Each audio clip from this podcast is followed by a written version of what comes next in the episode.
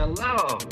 And Welcome to Film Bastards. Hello, patrons. No, and everybody else, because it's not a patron thing. Hi, welcome to episode 441 of Film Bastards. My name is Ian Loring, and as always, I'm joined by. Becky Foster, hello everyone. I'm Mark Foster. Hello, everybody. Hello, hello, one and all. So, we are back from an unforeseen week off.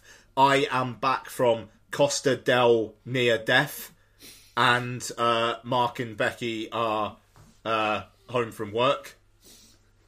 Um, the, seriously, the part of Spain that my mum lives in, it it just it's really quiet and it's just all old people. You like drive twenty minutes out of there, and it actually feels like there's some life. Um, but Jesus fucking Christ, they're all just getting really, really old. There used to be some life to them. It was actually quite depressing. Um, but anyway, I'm back, and it's not depressing anymore. So, yeah, thanks. So, uh, what are we talking about this week? So, um, this is going to be a show in which I propose that we don't do any news and we don't do any trailers unless there was anything that anyone particularly wanted to talk about. The new Cronenberg one. Okay, let's talk about that. But aside from that, um, I think we get on it because we've got a couple of weeks of what we've been watching, and I believe we've just yeah we've got the two main reviews, haven't we? Yeah. Yes. Yeah. Um, but I watched a fucking shitload since we last recorded. Um, and I'm assuming you guys have probably watched a fair bit as well. So, um, yeah, Not really, not- let's not- get into it. Not not really. Sorry? Not really. No? Got a few, but With not the as many as exception you of the think. main reviews, I've got two. Okay, alright. I'll try and, like, split mine up a bit then. Fuck. Okay, alright. Well, what are we going to be talking about main review wise? Um, my word, what a double banger this was. Uh, an unexpectedly volcanic double bill. Um, so this is the Sandra Bullock, Channing Tatum uh, romantic adventure, The Lost City, and the Alexander Skarsgård, Anya Taylor Joy. Romantic maybe romantic in moments, but probably really not most of the time. The Northman. So yeah, uh, what a double bill that's going to be. Strap in. Um, so, patreon.com forward slash film bastards. We just recorded the latest episode of I'd Buy That for a Bastard, where we talked about the glorious Total Recall. $2 a month. Um, gets you the those extra patron shows and early access to the main show and just a little bit of show admin um we've changed uh, hosting provider uh, for the podcast um uh, I didn't talk to Mark and Bex about this but it should be uninterrupted service and um it will save us some money so that's good. Um, but if the service is not uninterrupted, then um, obviously please do let us know if you have trouble accessing uh, older episodes or anything like that. Please do give us a shout on Twitter. Um, we are uh, we are a Pod Syndicate podcast, uh, so please do also check out the other shows, including the Iron sequel, um, his film, her movie, um, uh, Entertainment Landfill, Chin Striker versus Punter, the Rewatch Project. Uh, I think, yep, I think that's it. Um, so yes, the Pod Syndicate network continues, even if we are podsyndicate.com is no more.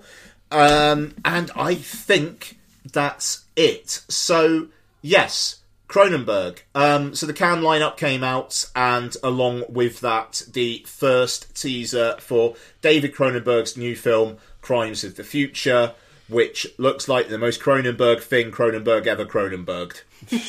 It really does, doesn't it? So Cronenbergy. Yeah. It, it's. I also love the balls of Cronenberg to, to, to make a film called Crimes of the Future when he's already made a film called Crimes of the Future and it's not a remake of that movie. Or a sequel or, any, or anything to do with related. it. Just like the title. I mean that that's that's incredible. Like so, the the original Crimes of the Future was just like- it wa- was like a short, wasn't it? No, I think it's a full on film. Yeah, it's a full on film. Well, it's it's a 63 minute.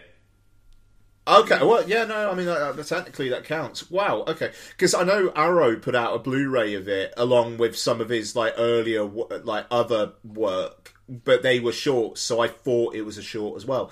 That's interesting. I might pick up that Blu-ray, watch it once, and then sell it on eBay because I'm obviously never going to watch any of the content of that disc again. Yeah, that's a fair one for you on that one. Um, yeah, it, it, it, it does. I am very much up for it, but it does look incredibly icky. I, but I mean, I'll be honest. I would take this Cronenberg over a Dangerous Method. Oh, God, yeah.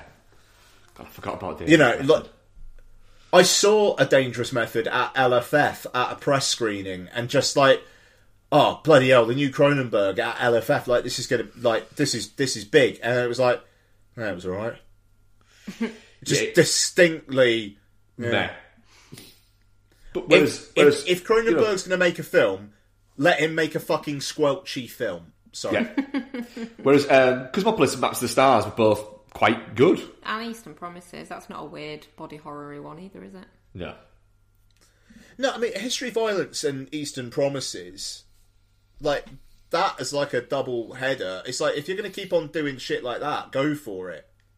But then, I mean, I don't know. Maps to the Stars. I think I need to revisit. I remember not being super into that.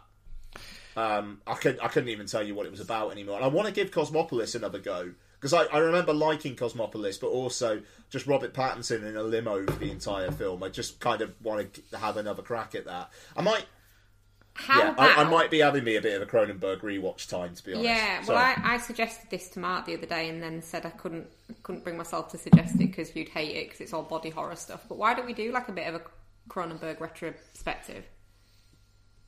I, I'm immediately gonna veto Videodrome. That's fair enough.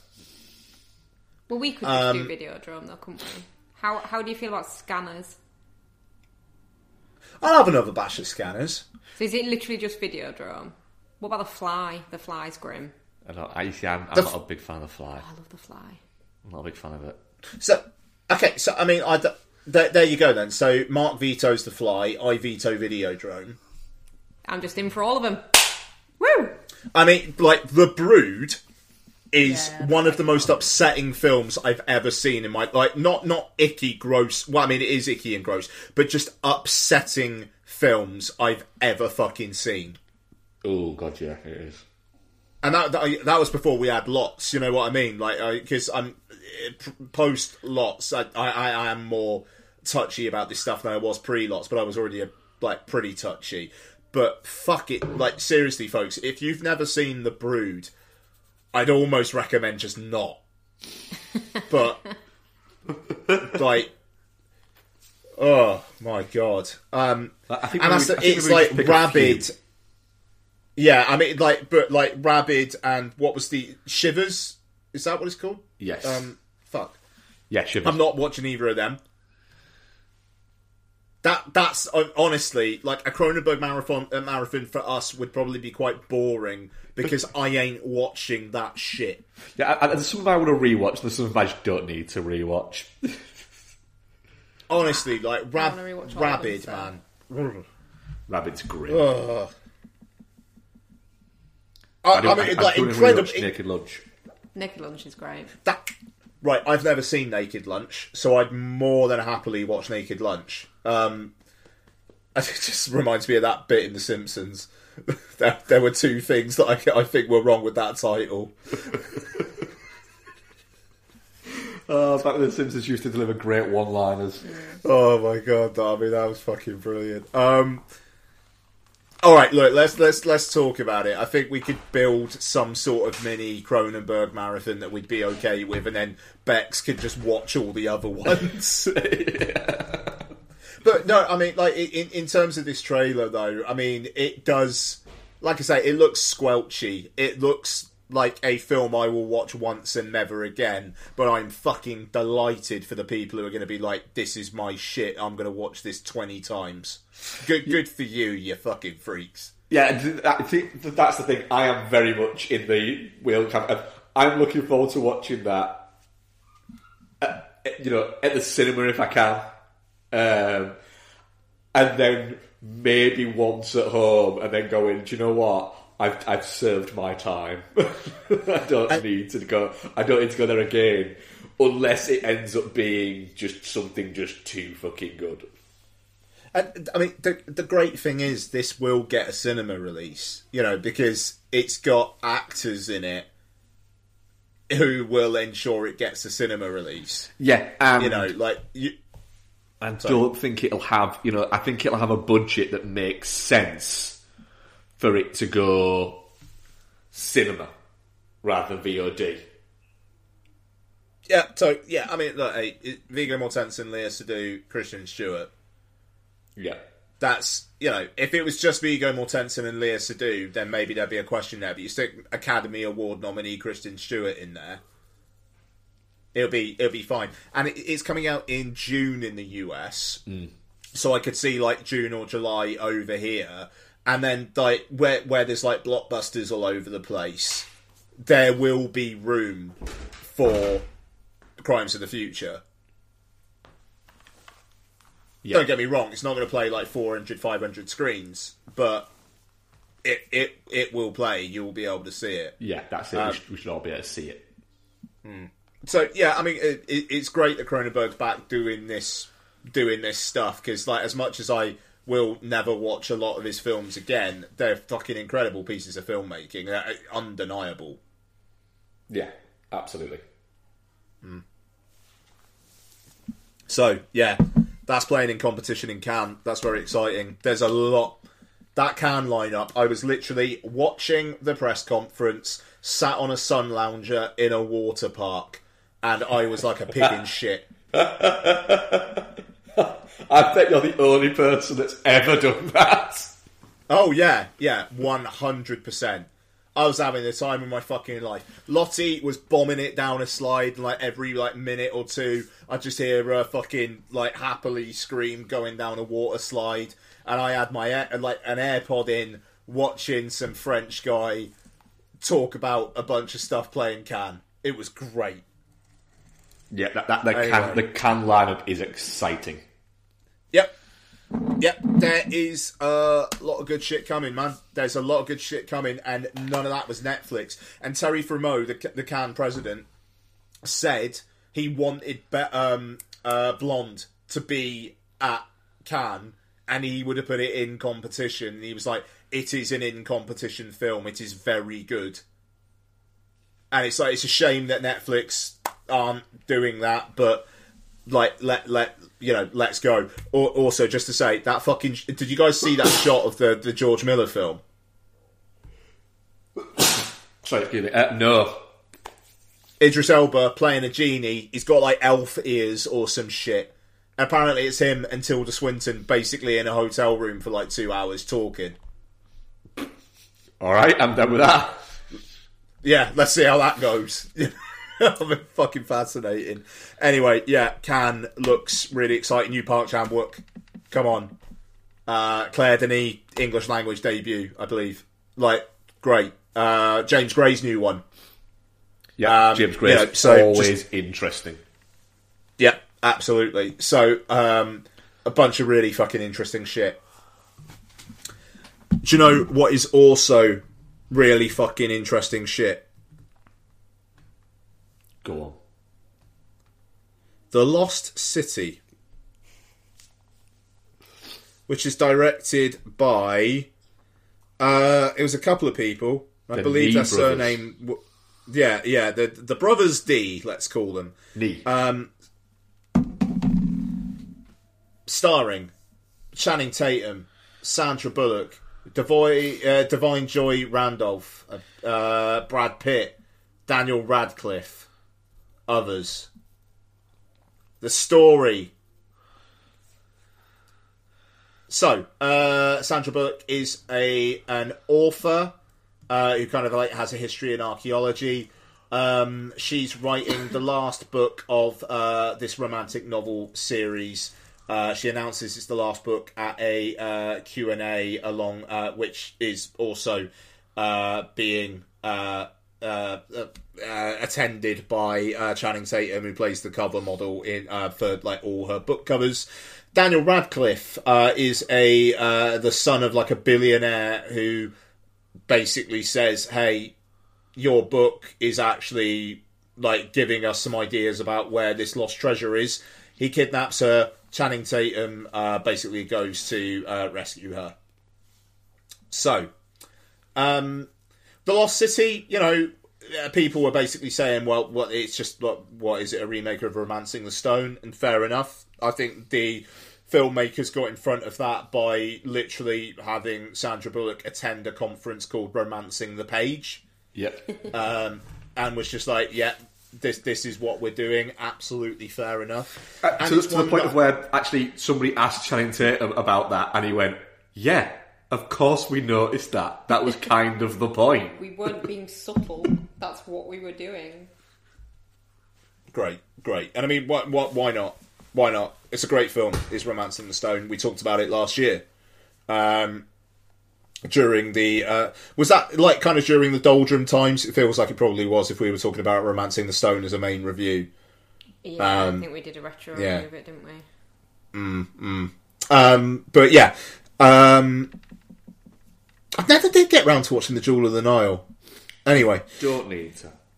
No, yeah. I mean, that's. I think that's why I didn't. But yeah, yeah. Um, so yes, um, this is a film that I think you know we've been excited for for a while here at Film Bastards. Uh, we like Sandy B. We like Channing T. Um, and yeah, here it is. Uh, it did well in the US. It looks like it's doing pretty well over here as well. Mark, what Yes. did you make of the La- Lost City? It's a lot of fun. It's just a lot of fun. It's a really enjoyable, pleasant, fun watch. You know, it's it's everything you kind of want from from this type of movie. Um, I remember when um, Jungle Cruise came out. Um, Mm. The Rock was very much trying to say that they were trying to do something romance in the Stony with it. And it, it completely missed the mark. Were they? yeah. Sorry. yeah, yeah, the Rock, yeah, came out and said that, and it's like they completely missed the mark because it mm. wasn't charming at mm. all, mm-hmm. and it wasn't all that fun either, And because The Rock does not look like he fucks. and because Rock doesn't look like he fucks. Um, No. Whereas this, it's it- films like this are always entirely predicated on how charming the leads are, and in these type of roles, Sandra Bullock is very charming, and playing that type of character, Channing Tatum is very charming. So it's, I think if you're gonna just go along for the ride with it and accept that that's what they're going for, it, it's a really great time. Um, we were in an audience that was basically ninety percent estrogen, weren't we? yeah. and they were having, and it was a packed It was a audience. fucking hoot on it. Yeah, and they were all fucking loving it. Oh, yeah. Like, That's great. really, really enjoying it. I reckon some rosé wine was consumed before a lot of those. A lot of rosé wine was consumed before that. Hell but, yeah. But it, it definitely added to it. Yeah. It was. It, there was a lot of giggling, outright laughing, a few whoops at things There was whoops. as as well. It was it was a really it was it was not only a good. I, I really enjoyed the film. I enjoyed the cinema experience at how much these people were enjoying this movie Yeah. because I was enjoying it along with them. Yeah, yeah. You enjoy other people's enjoyment of it. I think with something like this, don't you? It, like you say, it adds to the atmosphere. Yeah, it, it was definitely a crowd pleaser, and the crowd I watched it with were very pleased. Fantastic. Bex, your thoughts? Um, yeah, I was a bit dubious about this one. I love Sandra Bullock, but I'm not not a massive fan of Channing Tatum unless he's doing like really funny stuff, like like the Twenty One Jump Street stuff. I love him in those, but I don't. I, I don't know. I just I'm, I'm not I'm not super keen for him, um, generally. But um, but yeah, so it really surprised me with this one. I wasn't super excited going in to see it, and we were going after work, so it was you know when you're flagging a bit at the end of the day. But yeah, it's it's really really good fun, and it um it, it does in the same way that Romancing the Stone does. It engages you and pulls you into their kind of bullshit. um, and I thought they were both really good in it. I, I, I think Channing Tatum's best when he's got some some funniness to his character, and I think he, he, he gets a lot of the comedy in this, doesn't he? Yeah, but as well, I think he's very good. He, he, he also he, he's very good at being the butt of the joke, but he's also very good at bouncing off another comedian. Mm. You know, Yeah. And, and Sandra Bullock is an incredibly talented comedian. Yeah. I don't think she gets enough credit for that, really. No, I, I don't think she does. No, she's she, she's. I think part of it is you know she's very charming as well, but she is actually very funny. Yeah, she is. Her delivery is. Delivering her time in it is point, great, yeah. but also well, she has no problem with sending herself up either. No, no, she doesn't. No. No. Wasn't it Sandra Bullock that got an Oscar the same year as she got a Razzie and she turned up to receive both? Yeah, and she, Yep. turned, she turned it to the Razzies with two wheelbarrows full of the DVD copies of uh, All About Steve and was handing them out to people in the audience as she was going up to collect her Razzie. She's just great, isn't she? Yeah. I did say to you that didn't the um, the sort of emerging from the chrysalis of being like a frumpy writer storyline in Romancing the Stone is a lot more. You know, there's more impact to it because she plays a frumpy writer. Like she's more believable as a frumpy writer than Sandra Bullock could ever be, looking like she looks. Yeah. That's yeah, that's a good point. I, I yeah, I don't know. I mean, they, I think they they do a smart thing here in in acknowledging that she's not necessarily just like a shrew or anything. It's like she's had trauma in her life. You know, it's Yeah. it, you know, she's just can't get over the the the, the loss of her dead husband. Yeah, and I, I I thought that was that was well played, and it felt you know it, it felt that felt grounded before things really really don't feel grounded. You know, uh, I mean, it, it, uh, you know, which I enjoyed. It, it's um. Yeah, I mean, I'll echo it. I, it, it it's weird because when, when it came out in the US, and I, it, it seemed to get quite a few like, oh, it, it's not the nailed on hit that we all thought it was going to be, and it feels like in the UK it's barely been fucking talked about because the Northman, at least on film Twitter, is fucking taking up all the oxygen. Um, but yeah, it, it is really really fun. Could I say it's maybe a little bit too long? Yeah, maybe. I, I maybe there's a stretch where I get a little bit restless. I, I, I mean, I, I, I enjoyed the Da'Vine uh, Joy Randolph like coming to get her bits, but But if they weren't there, you Did wouldn't have you- missed them. No, no, and it, it, you know, apart apart from like being on the boat at the end, the character didn't actually do anything. No. Um, but I I, don't it's know. that At least she kind was of on. that whole Home Alone thing of like she's Yes, frantically trying to get to them, and then there's no fucking reason. Yeah. She could have just she could have just chilled. She could have just gone a normal. yeah, yeah. I thought the supporting cast actually were all really good, with the exception of That- but that- the assistant. With the assistant of like like Beth's assistant, she was really annoying. I hated her. Yeah, it, it felt like they put her in um, to like give like the fucking daughters of people that got dragged to this movie somebody to relate to. Like, Uh huh. Yeah. yeah. yeah. I don't know. I think they were going for a kind of. Um, oh God, who's that really sarcastic one? Aubrey Plaza. I like they were trying to go for an Aubrey Plaza vibe, and she just doesn't. I, I think there's a it. lot of there's a lot of new American female comedians who are going through the Aubrey Plaza thing and Yeah. can't pull it off. No. Which you know makes you really Yeah, but I- appreciate Aubrey Plaza more. Yeah, I mean, she's the Rosetta Stone of that.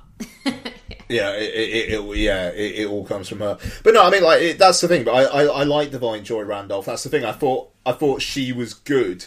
So I do kind of feel a bit like you know you could take it. I didn't really add anything, but she she was decent. You know, um, I, I, I, I suppose one other criticism I would have is that there's not really that much of a sense of threat from Daniel Radcliffe and co ever. And I, I get that it's not necessarily that type of film. I, I don't think it's supposed to be from him. I think he's supposed to come No, across no, as a little no. bit impotent, and, and he's just a spoilt little rich boy playing at being threatening. Yeah, no, yeah, abs- yeah absolutely. But it, it's there's not that many times where they actually have problems that involve Daniel Radcliffe's crew. it's very, it's very mild peril, isn't it? Yeah, yeah, yeah, exactly. But then, like that scene where they um they kind of fake them out in like that mist, and then um they kind of accidentally make that guy go over the cliff. That's fucking fantastic. Like the whole kind of like accidental killing of people thing felt like something they probably could have riffed on a bit more. yeah. Um, the, the, the, the, the, um, I think he could have probably got out of the way. It's like, oh yeah, that one's on him. But the, the yeah, the guy who was going, yeah, that, that was probably our fault. yeah, we probably did do that. Anyway, Did, did, did you guys see the mid credits thing? yes. Yeah, I mean, I, I did like the absurdity of that, of the, uh, uh, so, I mean, like just the whole kind of like, well, you know, they say that we only use ten percent of your brain, so I just I'm using Switch to a different. other parts of my brain. It's it's the look that he gives Channing Tatum as well when he Yeah. says, you know, still a little bit of anger, a bit of resentment, and they both turn around and he, he starts giving Channing Tatum this really fucking one-eyed look. I also liked the. But it's, it, God, sorry. no, I was going to say like, it's almost. I know they're not. But it was in another film. You'd think they were setting up a sequel where it's like, okay, now Brad Pitt's going to try and win Sandra Bullock off of Channing Tatum. But that wouldn't And surprise it, me. I would went watch that. the fuck out of that. Let's go. Sorry, Mark. Go I on. loved the uh, the nod to Fight Club. Um, I Oh, didn't, I didn't fuck. with Brad Pitt. So you know when he calls him on the phone, they've got him in speakerphone. Oh, when he's eating. and he's eating crisps. Well, this is this is the thing because it's like when Channing Tatum first meets him, he's eating as well, and Brad Pitt has this thing where he just really likes to be seen eating on camera because I think it's Ocean's, Eleven. Ocean's Eleven, yeah. Every basically every single scene he's eating something, and it's just something Brad Pitt likes to do. Yeah. It's, But uh, yeah, no, uh, oh yeah. I mean, he was, and also to be fair, he was great. He was in it more than I thought he was going to be. I thought it was going to be he comes in to rescue her and then gets accidentally killed. I didn't think there was going to be actually a good couple of scenes before that with him in as well, and he was great. yeah, the the the, the, the sort of the, the, the sort of um, wordplay gag of the um, where he says, you know, I've got in my phone is Jack Trainer. It's like, oh, he's a trainer. His name's Trainer. He's like, no, I just saved him as Jack Trainer because he's a trainer. That's why I save everyone. That's why I said. everyone. want to know what it's She's like, what you just saved to their name and what they do, and then you looked at me, didn't you, Becky? Yeah. Because I do that.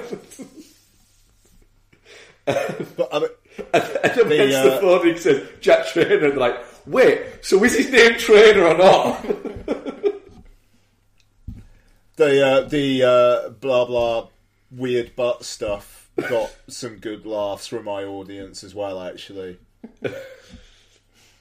um, even though I, I I- will just call out the one line that had me howling and no one else howling was. His brains are in my mouth. I can taste his force. yeah. Fucking incredible line. Channing Tatum's just one of those guys who, who is just very, very good at stupid comedy. Oh god, yeah. But I mean, like, like, absolutely. But like you guys said, I mean, Bullock as well. Like her reaction when she sees Channing Tatum's dick, and then she just like like spirals off, um, and then kind of refocuses after a little bit. I mean, it it it it's great. I mean, there are a lot of just really fun moments The- in this. The, the, the, the, when he doesn't catch the gun and then they've got the conversation later on with the, you should yell catch. it's like, it's like, I just didn't hear. I, that had me, I was, I, I'd gone at that moment, I didn't. I? Yeah. Because because it, it's it, it's not often that we say this. Actually, we maybe probably should more. That genuinely feels like the sort of conversation we would have. Yeah, it does. Yeah, yeah. there was a few like that in this though. What? Where you can, where you where you just looked at me and went, "You do that." Yeah, and a few conversations that sound like sound like what kind of conversations we would have, Yeah. like him being a bit What? obtuse and a bit thick and like you're getting irritated, but you just pretend at it. That's not true. Yeah, you do. I would I would happily watch a sequel to this. Oh god, yeah, yeah. As long as it's better than Jewel of the Nile. I'd even watch one that's just like Jewel and I. yeah, fair enough. I enjoyed my time with these characters. yeah. Yeah, no, exactly. I mean, that's the thing. You do enjoy yourself with the characters. You know, I mean, they are engaging and fun, and like, you, uh, like Tatum's kind of arc is like pretty believable as well. You know, just like he he feels he feels bad about like, losing this woman, and he wants to get her back, and he you know, and it, and he kind of falls for her in in the whole process. And I, I, I thought that chemistry was really sweet, and I thought it was fucking amazing that the age difference didn't come up once. And it was like because Donna said like, "Oh, what are you going to go see?" I was like, "Oh, The Lost City," and she was like. Did Sandra Bullock and Channing Tatum get together in that film? I was like, oh, I, I would fucking assume so, yeah. And she was like, well, you know, good on her. You know, like I, I brought it because backwards that- to you, didn't I, Bex? Yeah. And said, it's amazing that, that nobody's bringing up the age thing. I think it's it's just other way people don't realise how old um, Sandra Bullock is. Wow. What? Called Sandra Bullock old. I She's thi- a I don't- treasure. She is, yeah. I I think people don't think she's like pushed, like she's almost 60. She's not. And I think people don't realise that Channing Tatum is like just 40. But that's the thing. I mean, there, there, there is like a good 10, 15 years between them, isn't there? 16 years, yeah. Yeah, I mean, but, uh, but I I mean, like to be to be clear, Lord knows that shit's happened enough, like the other way round, Oh, yeah. and and I, don't- I don't- but they And, but it's work. believable that they, would that, that, that Yeah. they could be a couple. Oh yeah. Abs- absolutely, absolutely. Even though like the Brad Pitt Sandra Bullock kind of talking to each other just before Brad Pitt gets shot, that was just like, fuck, I want to see those two fuck. Like, Channing Tatum plays that well as well, just behind, just trying. I go, what? What's going on? I love it because obviously he references earlier on in the movie that he's brought snacks for her, and then when he's giving her the snacks and she's like, "Oh, this is just what I needed. This is just what I needed." Like he, I, I feel like he's already kind of carrying a bit of a torch for her before this all kicks off. A little bit, yeah. I think so, yeah. I did like the idea that he basically gave her a fucking cheese string. yeah, I brought, I brought your cheese. But but also what he was saying there like does make sense. Like you got to stay hydrated. It is something that actually probably would be good for you in this situation. You know, it's. Uh, and I know you Yeah, like cheese, I- so here's a little treat. I, yeah, I, good movie. Fucking good film. You Yeah. know, it's just It's it, it's one of those where if I had the time, and because of the City World, kind of, if I had the time, I probably would go and see it again just because it's a good time. yeah, yeah, I- it's good fun.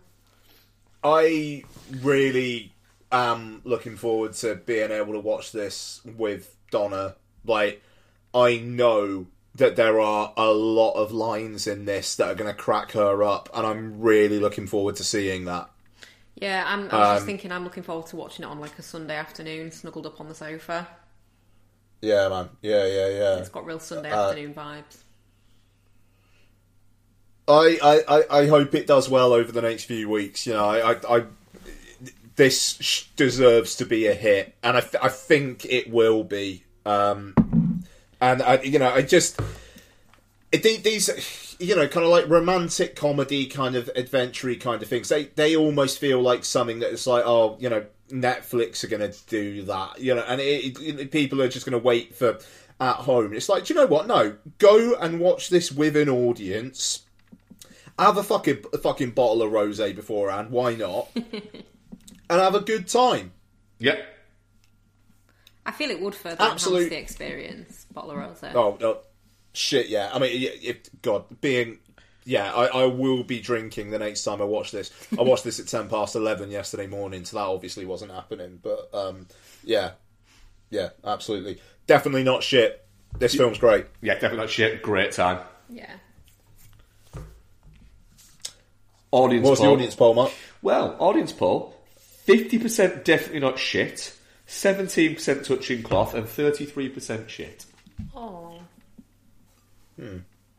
Okay, Miserable fuckers. yeah, it's disappointing. Uh, it, but to be like I say, like some people that seem to have not vibed with it, and you know, fair enough. I do kind of think people need to chill the fuck out a bit. I, I, I, I don't know. Comedy subject uh, uh, subjective, so fair enough. I don't think But- anybody that going to see this film that thought they were going to enjoy it didn't enjoy it. I think people that Yeah. went to see it for pure content's sake might not have enjoyed it. And if you're doing that, Yeah, yeah, yeah. find something else to do with your time.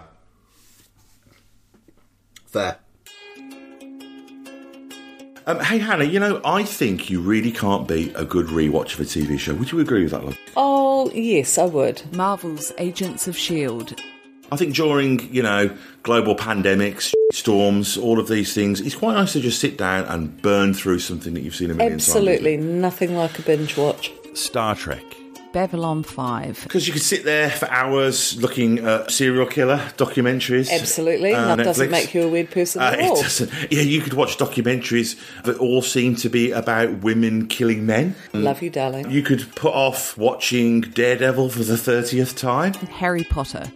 But really, you can't beat immersing yourself in the warm jumper of a rewatch of a show or a a franchise. beloved franchise. Beloved franchise. Lord of the Rings. Twin Peaks. From VHS compilations recorded off television with the ad breaks, cut out of course, to DVD box sets of Sex in the City and, I don't know, Smallville. Farscape. Quantum Leap. To giving up finding new content on Netflix and just uh, having a comfort trawl through Star Trek The Next Generation or Parks and Recreation. I think that we can all agree There's a lot to be said for that. you can't beat a good rewatch. So, with that in mind, join Hannah, and Mike from Chinstroker vs. Punter as we burn through some of our favourite franchises and share our immediate reactions to each instalment in both spoiler and non spoiler sections. To do that, do a search for the Rewatch Project with Hannah and Mike on Apple Podcasts, Spotify, or whichever your favourite podcast provider may be, or go directly to anchor.fm forward slash rewatch project. We are proud members of the Pod Syndicate family of podcasts.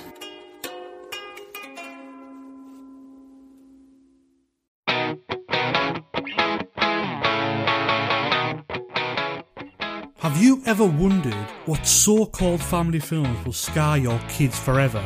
Putting four and five year olds in front of this movie, it's like if they didn't know what death was before this, they're gonna know it after it. They're gonna know it after it, and they're gonna be freaking terrified. And they're gonna be questioning you. yeah. Or do you have the slight suspicion that your loved one has a cold, dead heart?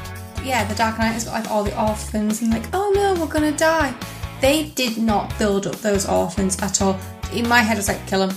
Then look no further. The His Film Her Movie podcast is the show for you.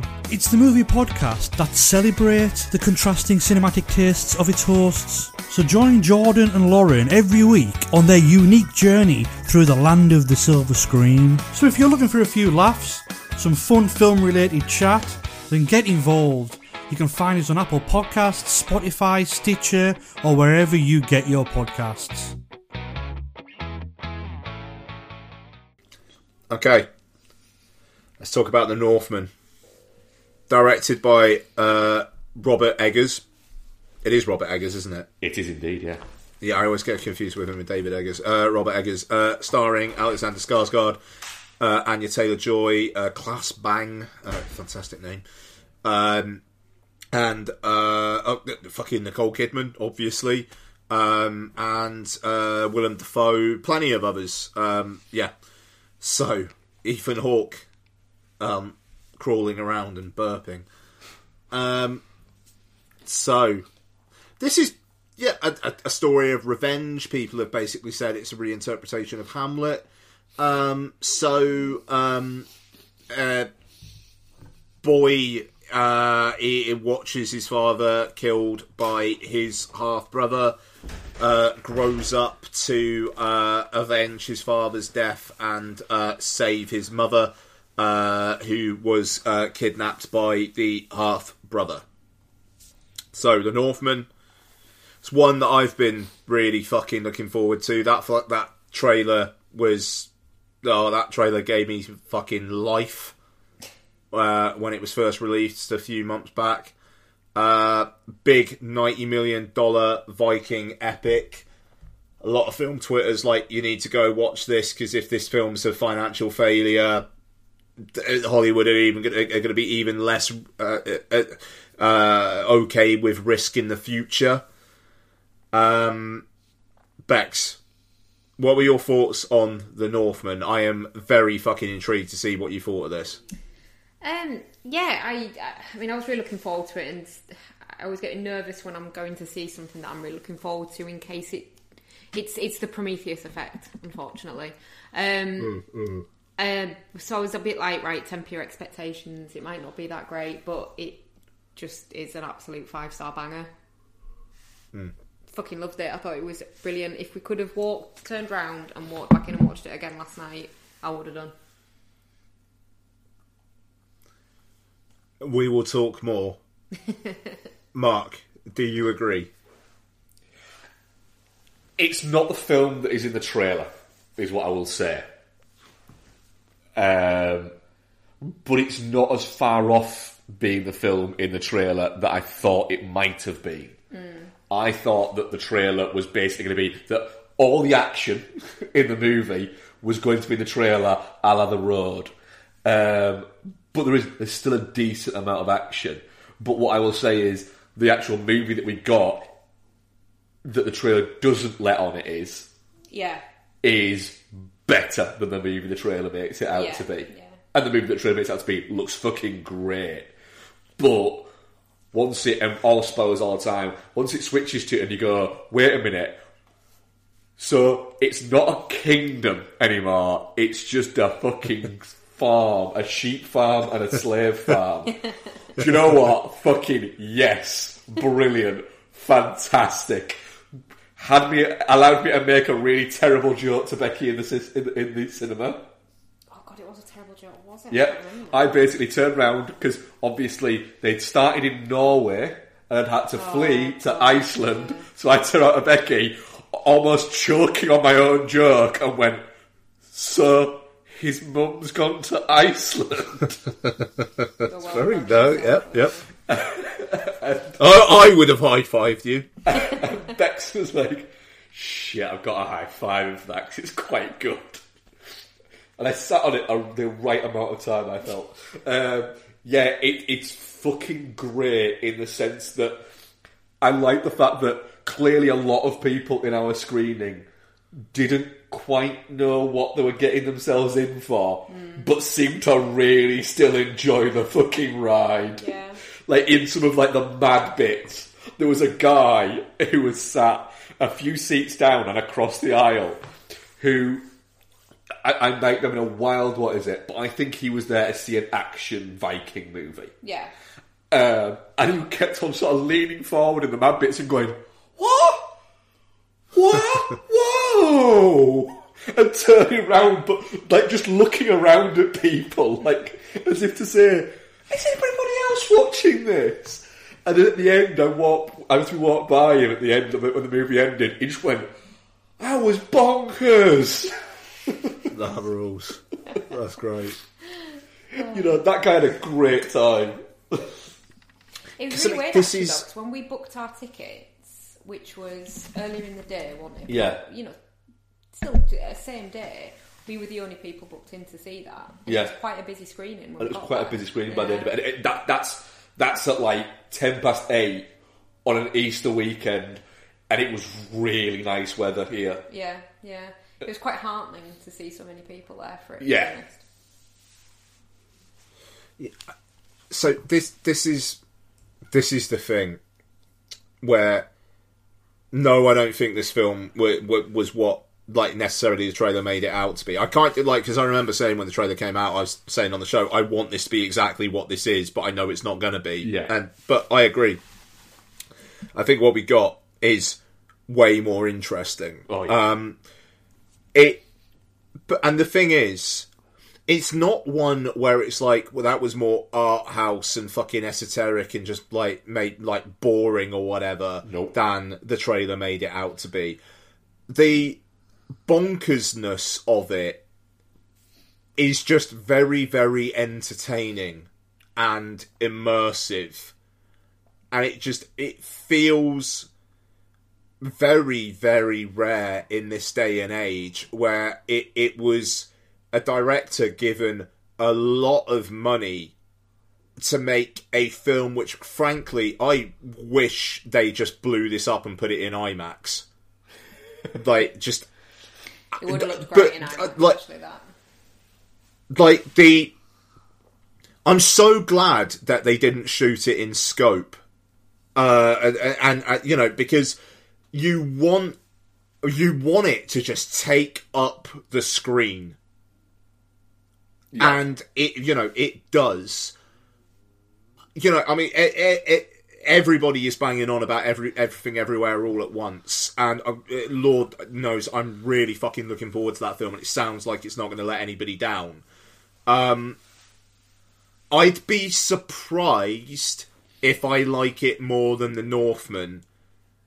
Uh, but I just I've got a feeling that this year is going to be a fucking Banger. Yeah. for films. Just an absolute banger. Yeah, because it, it's come, it's come out And- the blocks with this. And I know we're in April, Yeah. but but I'm already like I said to you, didn't I, Bex? Um, we got in the car after we watched it. It's like if I see ten movies that are anywhere near as good as that this year, then fucking hell. If I see Yeah. one movie better than that this year, it's a fucking great year. But the, and this is the thing. It's like weirdly in most years I'd be like, this is going to be my film of the year, but there's just something where I'm like, don't be so short, which is just incredibly exciting. If it, to be clear though, if this is, then hell yeah, Yeah. you know, I, man, I can, I, I may go I, so uh, next week we've got the un, un, unbearable weight of uh, massive talent, um, which I'm really really looking forward to. But that, that, there is something in me that's like if Donna and Lottie are doing something else with like uh, Lottie's friends and the the mums or something next weekend, I might just do a double bill of that and the Northman again you know, like, and I, I, I can't remember the last time that I was just like, yeah, I want to go see this film again in the cinema. But The Northman has me there. Um, like I say, immersive, I think, is the word. Um, oh, thank you so much, baby. Oh, it's showing at five o'clock Thank you. tomorrow. You okay? I could go see it after I finish Um, work before I pick you up. You could do that. Oh, they. I mean, do it, do it though. I mean, it, it, I, it is an extraordinary bit of filmmaking, um, where it feels very, very, very Eggers, but it's also, you know, when a, a quite a simple story, but just with all these like fun little rivets to it. Like like Mark said, like the whole. Well, he got kicked out of the kingdom pretty quickly, and now he's just in charge of a sheep farm. I mean that that was. I mean, like I laughed out loud at that. Just like what, what brilliant, really. Like we're just going to do that then. Like and just the whole futility of it all, and you know, just like all right. Yes, it is his father's honor, but also his mum isn't the person he thought she was. Yeah, the thing is, Um, you, you kind of expect that, don't you? But So then- I didn't. I, I, I very much expected it, but then the way it was done, I, I thought Kidman, who, who I am very, I still, I'm always a little bit, I don't get the Nicole Kidman thing, but I thought she was brilliant in that scene at delivering the, just the, the fucking, the, the madness of it all. Oh, and then, It's like- and, so- yeah, and she's like, and then to make sure that this never happened, he tried to kill you with my blessing. Like Yeah. she's really Yeah, She's oh she she's Yeah. she's just making sure she fucking really hammers that Yeah. home. Yeah, really. Yeah. and, and then and then, then basically goes oh but if you want to kill him and then you want to kill our sons then, then, then yeah me and you could go out yeah, that was great. That I mean, uh, was not keen. I mean, but I don't know. I had a fucking smile on my face a mile wide at that. Just like, what the fuck I- are we watching? This I is did. great. I was, I was like Like- oh that, that, that, that's a that's a good lair Yeah, yeah, yeah. Because it is just like that's fucked up. And Nicole Kidman absolutely brings it.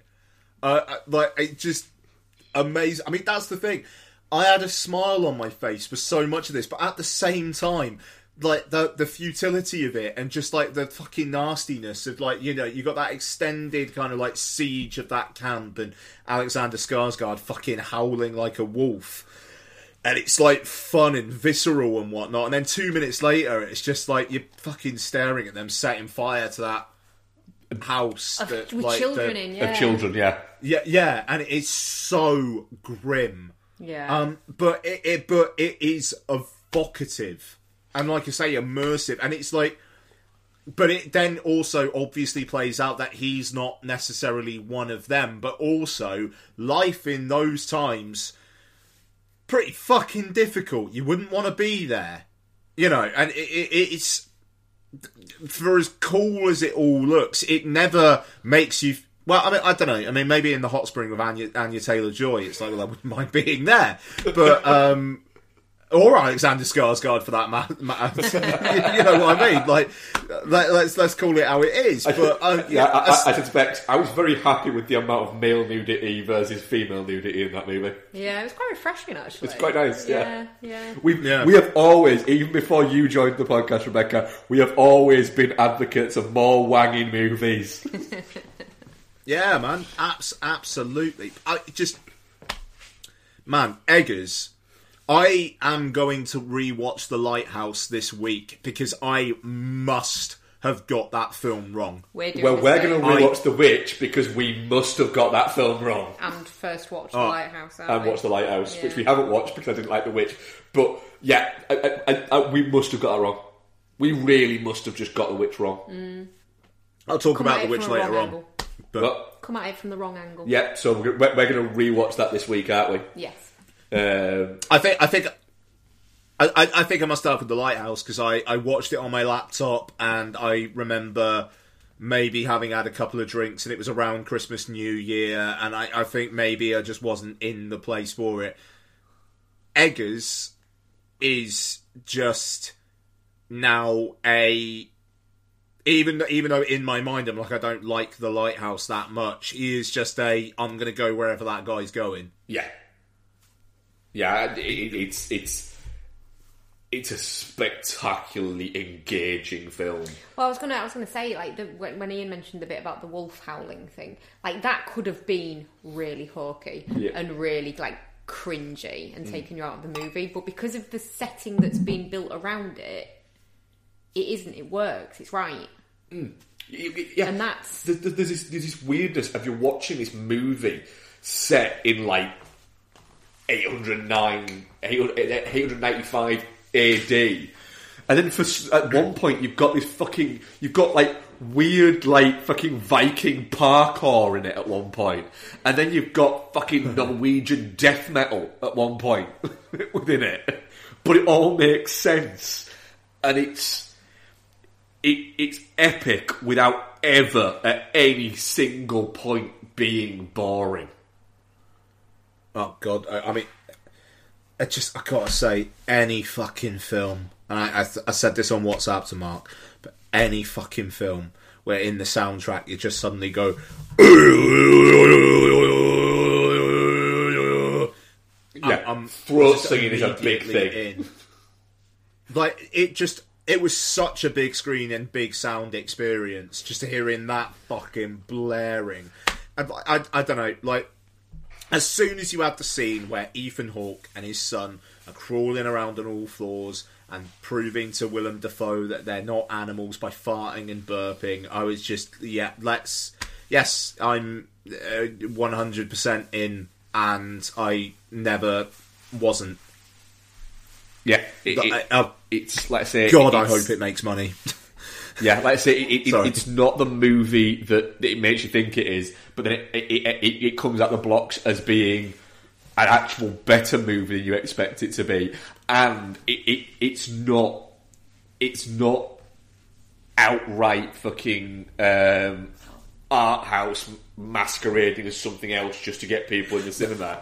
It's it's still fucking good. It's not it's not sit down and being really pensive and absurdly weird for the sake of it. it it's its weirdness makes sense and is just brilliant. I mean, I, I, you know, this is. I mean, that's the thing. It's like it felt like it could have been like an A twenty four film where the critics absolutely love it and then it gets an F cinema score, Yeah, but, it's not. No. It, it, it that that's and like, like you said, like you said, Mark, like the audience reaction. It was like my audience. It. I did hear people murmuring it a couple of times, but afterwards, it was people just going like, "Bloody hell, that was good." You know, uh, that that seems to be, and you know, even if it's as simple as having like you know a fight. When they're talking about a fight at a burning lake, I never, I, I don't know why, but I never fucking thought it was going to be the volcano. Yeah. even though the volcano is prominent a lot. I didn't, and, and then and then when it when, it, when they got the volcano, I was like, oh god, it's just lava, of course. Yeah. Yeah, yeah, yeah. It's like the gates of hell. Yeah, that makes perfect fucking sense. But then, you know, so that's it. At the end of the film, you've got a fight by a volcano with an incredible fucking sh- like wide shot where the one guy chops the guy's head off and like the other guy fucking spears him through the chest. But that the it's great. the lingering shot of um, of Skarsgård just kind of like screaming uh, uh, and essentially dying at that point where he, where he thinks he can't move his arm anymore, and he's just like it, it's the it's it's like there's an anguished look uh, on his face for it. I thought was absolutely fucking spectacular. Like genuinely, I was watching going, "This is incredible." It, this is ridiculous, and, it, and we haven't even talked about one of the other fucking best sequences of the fucking film. Is it the bit with the when he goes goes to retrieve the sword? Yeah. Oh hell yeah! Oh fucking hell, that was fucking magnificent. Yeah. That the way that Eggers uses that slide shot throughout the movie. Uh huh. it, that he uses it repeatedly throughout the movie. So you'll it'll slide across, and you'll, you'll you'll move across something, and then it'll stop, and it'll slide back to the original point, and it is just it it's fucking it's absolutely beautiful. Yeah, it's it's a very good looking movie. So. You, I think you could convince somebody. You could make. A, I reckon that in six months' time, somebody who watched this and enjoyed it, I reckon you could convince them it was in black and white, and they, they, they genuinely question whether or not it was or not. They'd be like, "No, I don't, don't think it was." You'd be like, "No, it fucking was." They'd be like, and they, they might go, "No, it wasn't," but in their brain they'd be going, "Fuck, was it though?" I'll I'll talk about the witch later, but one thing is, I have seen the witch twice, and I was convinced it was black and white, and it's not. Wait, is it not? No, the Genuinely? Witch is lighthouses, isn't it? Yeah, Yeah. Which the is in black and white. lighthouses, the witch isn't. Mm. I was literally just Dude. about to say because his first two films were in black and white. There's a bit where she's wearing like Straight a up. dress, isn't there? Yeah, it's very very muted. Yeah. I But thought I, that in my film- brain that film was in black and white. Yep, straight up. That. Yeah, I'll I'll, I'll, I'll talk about the witch later, but yeah, it's interesting you said that about the Northman. Yeah, that oh, fucking that scene the fucking that scene where he has to go down at the fucking boat carcass to get the sword. Yeah, yeah. Fucking hell. No, it's really, it's really good, really well done that scene, that My- fight, and then it goes back and it's just him stood and he takes it. Yeah, it's like a spirit fight. Yeah, It's very computer gamey, very Devil May Cry, mm. but very It- good. Yeah, I mean, I, I'll be honest. I mean, like God of War did come up like quite a bit in my head in that ah. bit, in the kind of like the one shotty kind of bit, and you know, there there is that, but. I'd be interested to to know whether Eggers has actually ever played that, just in terms of some of the shot placement. But at the same time, doesn't feel vid- like video gamey all No. that much. It's No, just it in doesn't- those individual moments. Yeah, just in those little moments, it, Yeah. it feels a little bit in it, but not like not like it, like like I, I look like I was just watching a video game. It's just like maybe there was like little nods of picking up from things. Mm. You know, video games like that have existed now for like thirty years. You know, Yeah. we, filmmakers should be getting little influences from them. absolutely, yeah. Uh, yeah, I. It, it's just an incredible fucking bit of filmmaking. Like, it's oh, it's so nice to just not be disappointed at all Yeah. with something that you were really looking forward to. Yeah. But also still being a little bit surprised by it as well. Yeah, absolutely. I just, God, Mark, I, I, I know we've talked about it, but just that whole thing about like he, it's not that he's like trying to get like his kingdom back. It's like the guy's a fucking sheep farmer. yep. Yeah.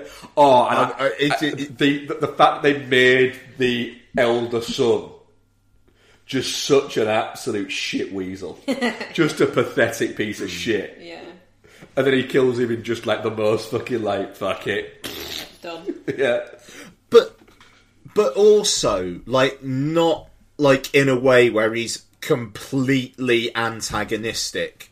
yeah, Like he takes the piss out of him and whatnot, but he's also like, you know, for protecting my family. You, hey, I know you're after that one girl, but my father's not anymore. That's the thing. It's like they established early on that like Claes Bang has been trying to bang Anya Taylor Joy and not getting much luck out of it, and then that doesn't become a plot point. yeah. Yeah, it's just like my father was trying to. He's not now. You know, crack on. Have it. it. It just it makes it makes all these little zags when you expect it to zig, like all the way through it. And I, I, I just find that really interesting. Like it, it was a film that kept me on my toes, despite the fact that the revenge plot is relatively straightforward, but it's got all these nuances to it. Yep. Um, yeah, good on Eggers. I hope it doesn't lose money, but it costs so much money that it's almost like, how does it not? But yeah, it fucking terrific film, but a very emphatically, definitely not shit. I Yeah. really am looking forward to watching it again. It it's a film that restores faith for me. Yeah, Yeah. It, it, it, So- it's yeah, it, it's fucking, it's brilliant. Um, definitely not shit. Yeah, definitely not shit. I'm, I'm, I'm really excited to revisit his back catalogue and really excited for whatever he does next, which wasn't anticipating because I I hated The Witch and watching this has made me go, yeah, no, we, we must have been wrong. Yeah. Um, our audience poll, definitely not shit, 83%, touching cloth, 0%, shit, 6%, and Geostorm, 11%. I can see Wow, we. a Geostorm in that for if you were going into it for a certain reason, didn't get it, but then were like, what the fuck? Yeah, yeah. I can see a little bit of a Geostorm in there. So, let's talk about soon what we've been watching. Uh, I have got way more than yourselves by the sounds of it, so I'll split mine You- up. Yeah, you start. Yep, great. So, I will start by talking about The Witch. So, um, I watched this on my iPad on the flight back from Spain. Uh, which is not optimal. I wanted to try and get The Witch and the Lighthouse done before The Northman, and I didn't manage it, but I got The Witch done. Um, so, yeah, there's some stuff in this film where I was angling the iPad to make sure that nobody else could see it. Yeah, yeah, I do the opposite. I was, yeah, well, yeah, no, I bet. Um, but okay, so The Witch. I've always been a lot more fond of The Witch than you guys have. Um, but I, I, I, I think The Witch is fucking spectacular. Um, it is. We are wrong, and we will we, we will know about it this No, week. I, I, I, it'd be. I'm really looking forward to hearing what you think. I, I'm going to say what I say now, just in case you say you still think it's shit. At least I've had my say, and then like it's not that we're like fighting each other. So, um, I, I, I think it's incredibly unnerving. Um, uh, Anya Taylor Joy is great. Ralph Ineson is doing some shit in this film. Like the piousness of his character. Like he's got an arc, may, maybe maybe more interesting an arc of that than Anya Taylor Joy. If I'm absolutely honest, in this film, with like how his character progresses through it. Um, people like Black Philip the goat became like a bit of a meme uh, or like a thing to talk about when The Witch came out. I'll just say, watch out for the rabbit. I didn't remember the rabbit being as much of a cunt as he is. that rabbit is not a good rabbit. Um, it's just this again. I like immersive. I mean, like as immersive as a film on an iPad can be uh, on a plane, um, but with noise cancelling AirPods. So that was something at least. Um, but yeah, just I, I it the, the the the sheer oh god, this is a fucking horrible place to be. It, it you know he was doing that with the the witch like his first film out, and he was doing that. Um, so yeah, I I think the witch is a cracking piece of work, and you know the dialogue being kind of like old olden times dialogue and whatnot. It you, you do have to concentrate, but it does make sense, and it does lend a sense of place to it.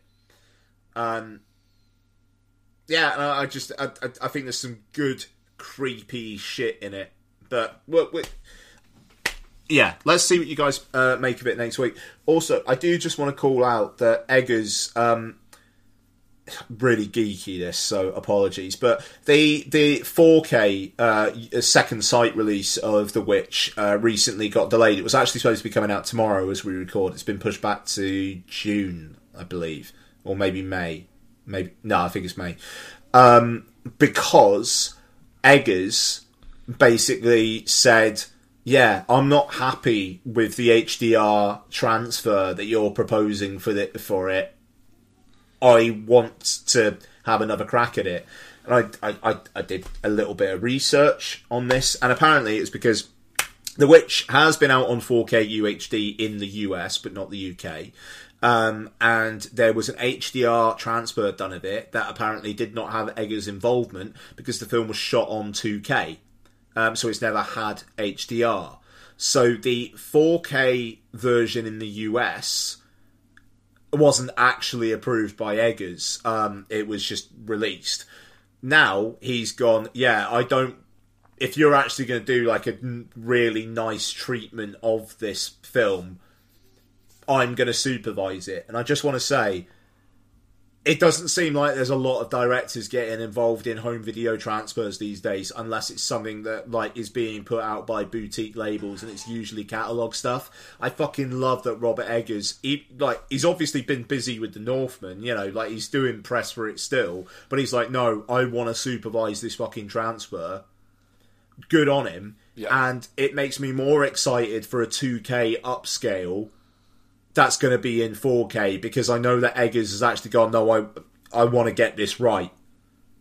And um, HDR, I think, with that film, the contrast that HDR can bring, I think, is going to be very interesting. Um, that 4K disc looks amazing. Well, I mean, like like just in reading up about it, there's um, there's a commentary on it by uh, Anna Bo- Bogutskaya, um, who used to fill in for Kermode occasionally on Five Live, and she knows her shit. She does this uh, podcast, The Final Girls, which is great. Um, and I'm really looking forward to listening to that. And they got interviews all over the place. Yeah, anyway, uh, Second Sight, if you want to send me a copy of the 4K for free, that would be amazing. But otherwise, I'll um, somewhat happily pay the 39.99 you're, uh, you're quoting for it. it's a lot of money, but there's a lot of extras. It comes with like a 150 page book. I, I, I, you know, I, I, I think I can go there, but um, you know, at the same time, hey, if anyone at Second Sight's listening, I, I'll review it, and I like The Witch, so it'll be a positive review. Hey, um, but yeah, there you go. Um, so yeah, uh, right. Uh, I'll, I'll try and race through some stuff a little bit. Right, choose or die. Netflix horror film. I think you guys talked about the trailer a few weeks back. We did indeed, yeah. Aye, this film's bollock yogurt. Is, it- is, it- is it as bad as it as, as I, my brain thinks it will be? Yeah, I mean, like some of the, the practical effects are all right. Eddie Marsan being in this again feels like another case of if COVID didn't happen, there's no fucking way he'd be starring in this. Yeah, it, No it, chance. It does smack of his mates with the director or the producer. Yeah, it is. It is something like that, or he was bored. Um, yeah, and Liam Howlett does the sc- score for it, doesn't he? Yeah, he does. Yeah, the score's actually all right. You know, I, it, there there are bits to it that are all right, but it's essentially Ring, but an '80s text-based adventure video game. Um, but it's like the, the the decisions that you're making mirror what's actually happening in in real life and stuff. Um, yeah, I, I I thought it was really really bad. Um, it it it's it's nasty enough in a couple of moments to go, oh, that's interesting, but then like really not nasty enough in other moments. Um, some of the fucking acting in it is awful. Um, Robert Englund literally gives like a phoned in cameo where he's just like a narrator on the game. Um, and it, I, I don't know. It just, it's shot with the usual fucking let's make everything look like a Netflix film kind of way, but low budget. like the color grading, it just absolutely is Netflix. Um, I, I did downgrade from the 4K Netflix plan, by the way, and I'm fucking glad I did because they don't put any effort into fuck them. Um, and uh, yeah, um, boring. Uh, it doesn't really have much to say about anything. I give it an extra half star for Eddie Marsan um, um, uh, reacting to someone saying "fuck the '80s" in a very good way. Uh, just the line reading is delicious. Um, but yeah, the guy, the, the, the kid from Sex Education, who was Hugo, uh, Asa Butterfield, he's like the second lead in this. It's like, what the fuck are you? Do, do, do Netflix just have you under contract? it's like the old thing from like the 30s where like the studio would be like, we're going to get you in a 15 picture deal, but you don't have a choice in the pictures. It's like Asa Butterfield's in one of those. It's Butterfield is literally locked in Netflix studios and can't get out until he makes a certain amount of things. Yeah, That's- yeah, absolutely. That's basically his version of a live B sides album. Oh, that nice. No, I mean, it, fuck it. Yeah, just really, really boring film, uh, and it's only eighty-five minutes long. So yeah, I, I, I would very avoid. Um, uh, so uh, rewatch the Boss Baby Family Business. Um, watch this after having five hours sleep and then being awake for about eighteen hours, and in that, and then drinking a load of Heinekens. In that situation, the Boss Baby Family Business hits different and is a four-star film. My review on Letterboxd at the time is literally hits different when you're watching this after a day of five hours sleep, up at two a.m. to catch a flight, and having a few pints on being awake for eighteen hours. Good movie. Um, it hit me. Um, I thought it was very sweet. I thought it was funny. Um, and I'll probably never watch it again, so that's going to be my abiding memory of Boss Baby uh, Family Business. So there is that. Uh, I will talk about two others very quickly before moving on. Uh, I watched Dinner for Schmucks, which I hadn't seen for 12 years because it came out in 2010.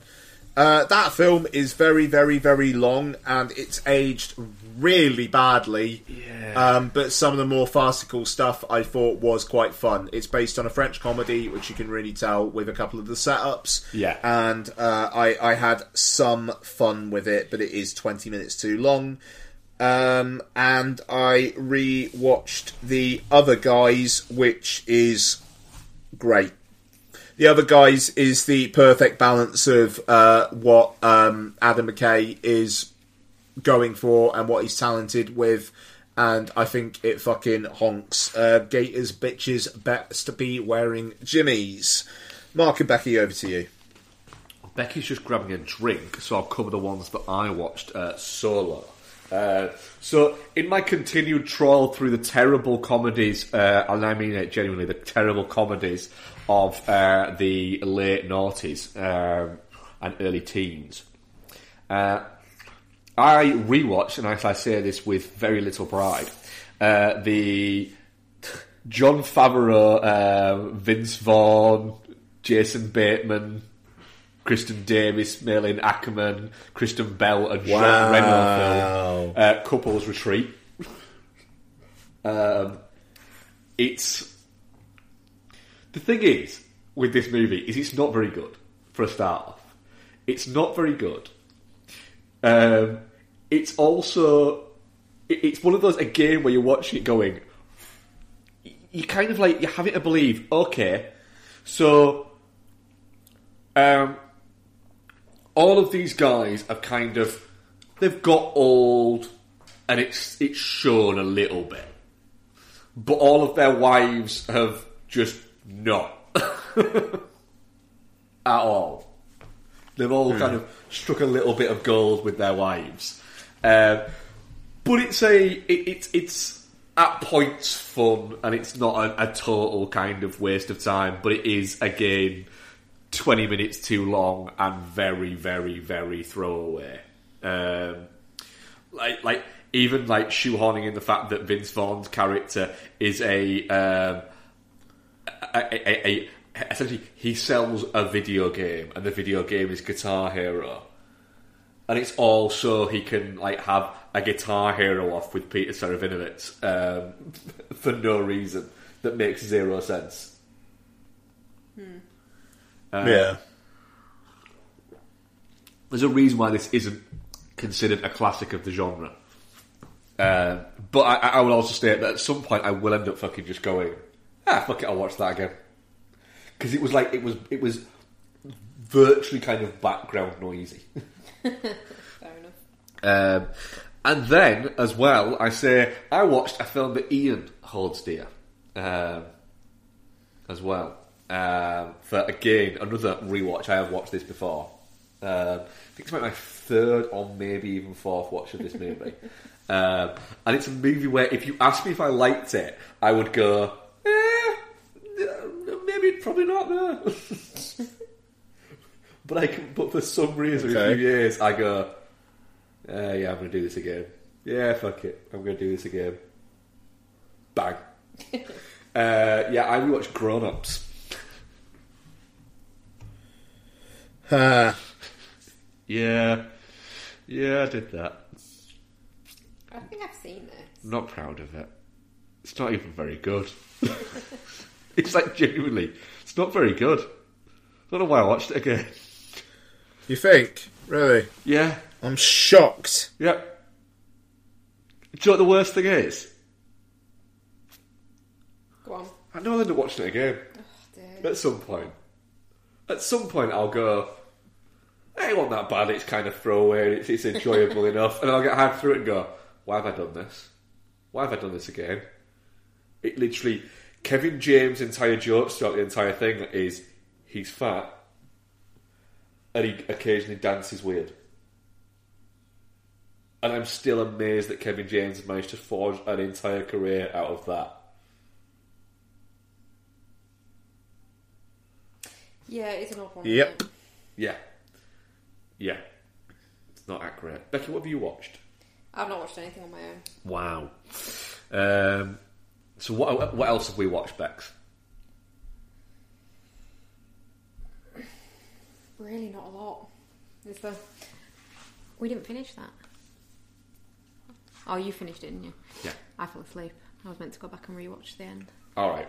So we watched Out of Time, uh, the Denzel Washington movie, um, from Carl Franklin. Oh, the Johnny Depp one's Nick of Time. Sorry. Yes. Yeah, yeah, yeah, yeah. Nick of Time, yeah, yeah. Nick of Time, the film that actually does real time before twenty four. Is he called Nick? I think he is actually called Nick. Yeah. Yeah. I mean, that's a fucking fantastic title. Uh, yeah, out of time. It, it's very good. It's, it's very enjoyable, but it feels very much like a 2003 Denzel Washington movie. Yeah, it's a weird vibe for a Denzel movie. Yeah, it's like it's it's weirdly it's Denzel before he became Denzel. With a capital. Yeah, Yeah. but it's still post Training Day, where he Yeah. kind of became Denzel. Maybe it was already signed on. It does feel a little bit like that, yeah. Um, but, it, but it's good. It's a sweaty movie, isn't it? Yeah. It's quite a sweaty looking movie. Yes, yeah. Um, partially because it's set in the Florida Keys, but it is a sweaty looking movie. And it also always reminds me how long Eva Mendes has been around. yeah. She still feels like she's been around like a few years. But she has been around like 20 odd years. Yeah. And then what else did we watch, Becky? We also watched Independence Day because why not? I think Yeah. we'd been for a few drinks, haven't we, when we were Yeah. Has it always been for a few drinks? Yeah, I think we'd been for a couple and we were like, What's a good tonight movie? Yeah. Yeah. It's just it's just entertaining, isn't it? It's like it doesn't really tax you too much. No, I, I, I was a little bit surprised. I, I didn't like Independence Day when I first watched it. Yeah. Um, and then we watched it um, for the show before the remake, remake the, the sequel. Sorry, um, I really liked it then, um, and I really liked it again this time. Yeah, it's It- a really good watch. Yeah, it, it, it, it's Emmerich in peak Emmerickness of it all, um, and I, I know a lot of people didn't like Moonfall. And I really liked Moonfall. Um, but yeah, it, it, Moonfall isn't at this level, or you know, Day After Tomorrow, or 2012 levels of Emmerichiness. I mean there's no aliens. What? In Moon. Oh yeah, There there is. is. Yeah, there is. Um, Do you see the aliens though? yeah, it's the thing. The thing. The thing, yeah, the thing. Nice. But yeah, Independence Day. It's. I want to rewatch. I, I, we watched this. 'cause I want to rewatch the sequel because I remember nothing about it whatsoever. I completely forgot there was It, it's kind of disappeared completely.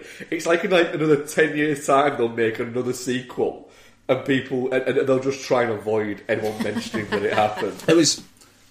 It was interesting. I, I was listening to the latest Chin Stroker versus Punter, and they were talking about Moonfall, and then uh, referenced Independent Day, Independence Day Resurgence, and Paul was just like, "Is that the one with all the skin jobs?"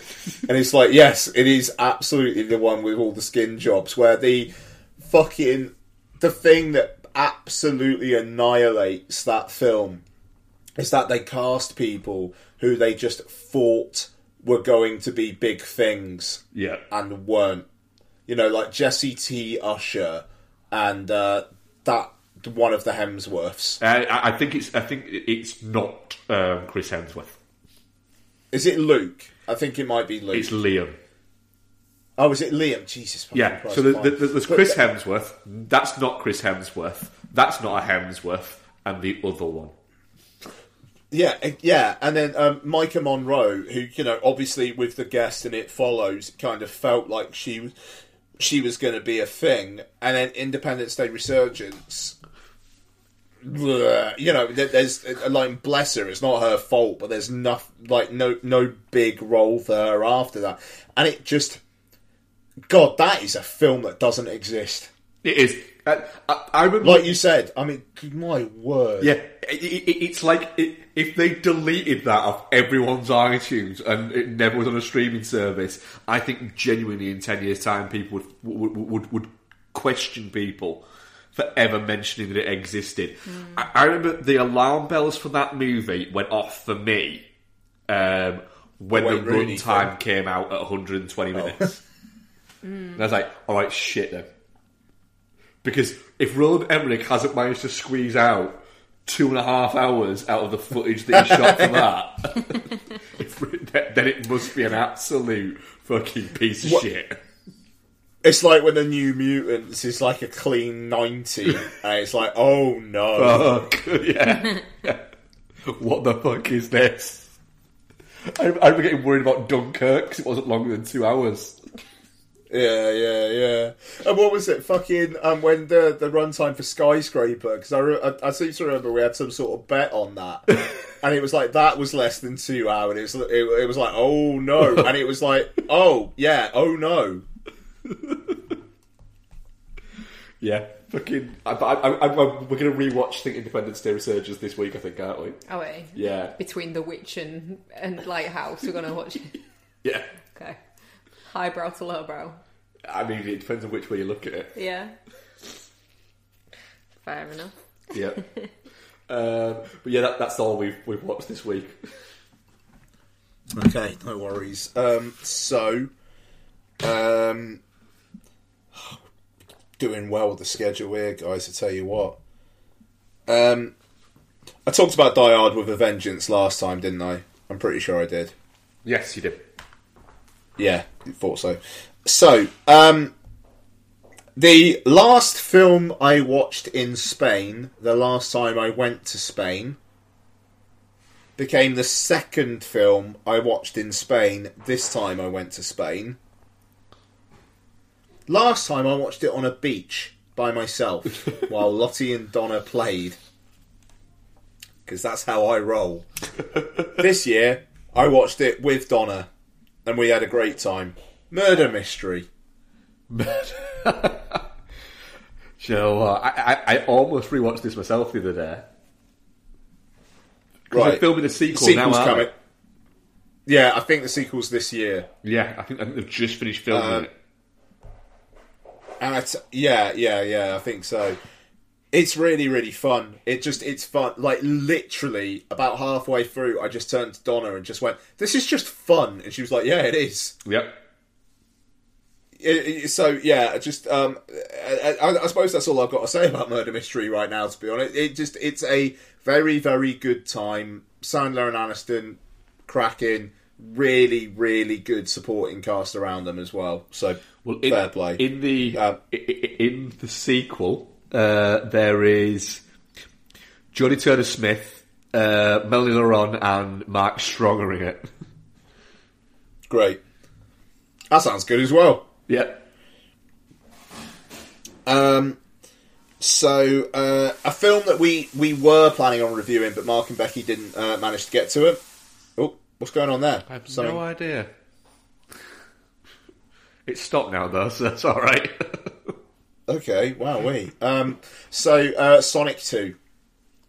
So saw this couple uh, a couple weeks back. Um, I'll be quick. Uh, it's fun, you know. I mean, like it is a precision tooled for kids.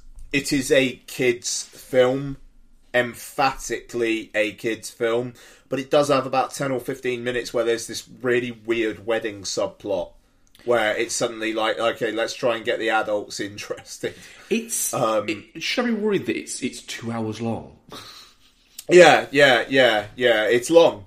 It is long. Um, but kids are the target audience for this, and they eat it up. The fucking mid credits sting, lots was fucking hyped. She was so excited about the mid credits sting. Holy and fuck! she doesn't play Sonic games, but she's in. Um, I am on the uh, I'm on the Wikipedia for it I wanted to see how well it had done, and it's done quite well, right?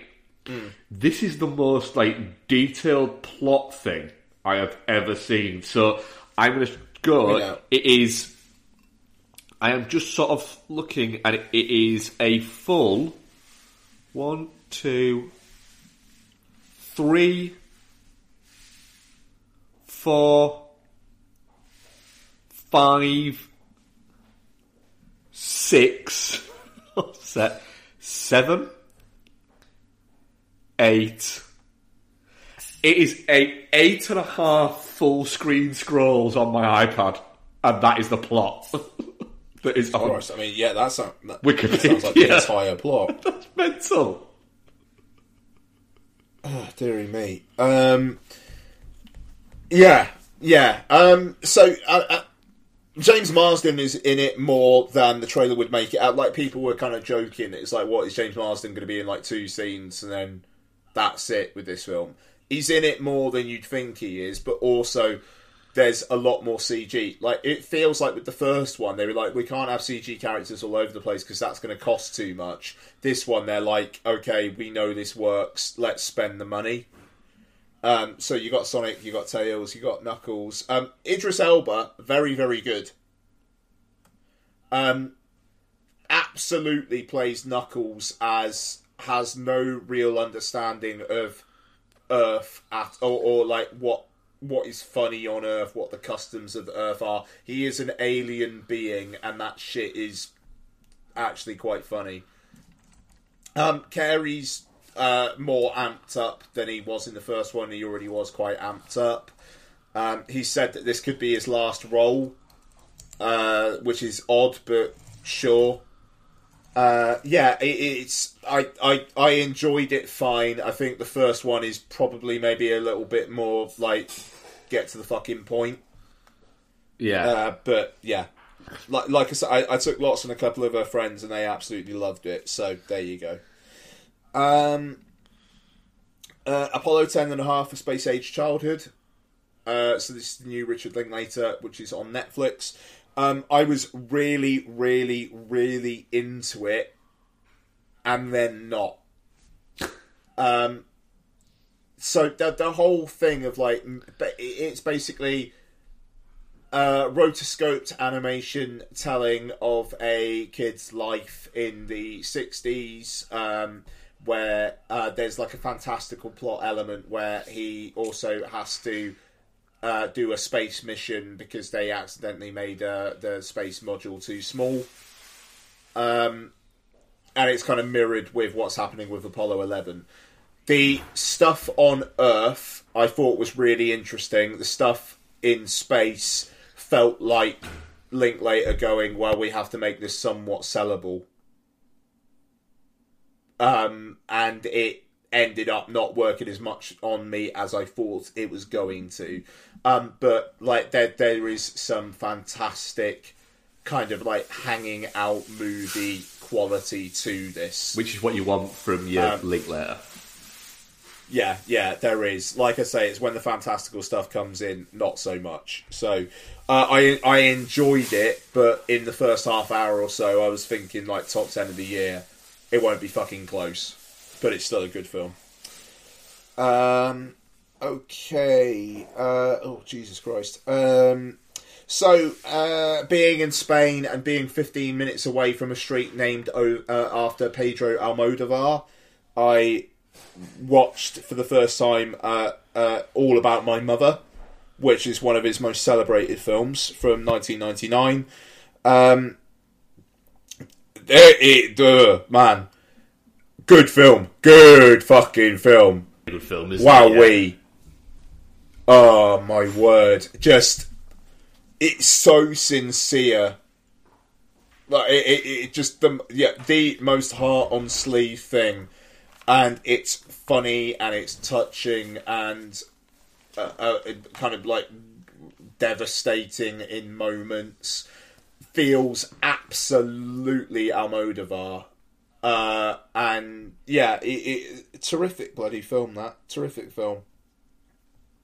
Um, It's been a long a couple time since I watched that, but yeah, it's a fucking great film. yeah, yeah, it really is. Um, yeah, great.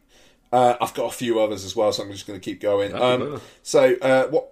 Watch for the first time How to Lose a Guy in Ten Days. Ah, that's a fun movie. Yeah, man. I mean, like it's properly throwaway, but oh my word, is it charming? Yeah, Uh, and like considering the premise of the film, it's like how is that charming? It, I think they very well play off the whole she's trying to write the article about losing him. He's trying to prove that he can make a woman fall in love with him. In te- you know, and like that whole that whole kind of like they're both coming at it from really cynical points of view, but then they just end up falling for each other, kind of thing. I thought that wor- wor- worked really well, actually. Um, good, good, funny shit in it. Kathryn Hahn is great as like the best friend. Um, to be honest, the only way it could have improved is if they stuck Judy Greer in it somewhere as well. um, but a better rom com on the dodgy box that we had in the Airbnb, Airbnb in Spain. Like, all, like basically all of these films that I'm talking about, I watched on the dodgy box. um, so it was fucking brilliant. So I watched a what what was obviously just like some sort of stream of Marry Me, but in a really nice interface.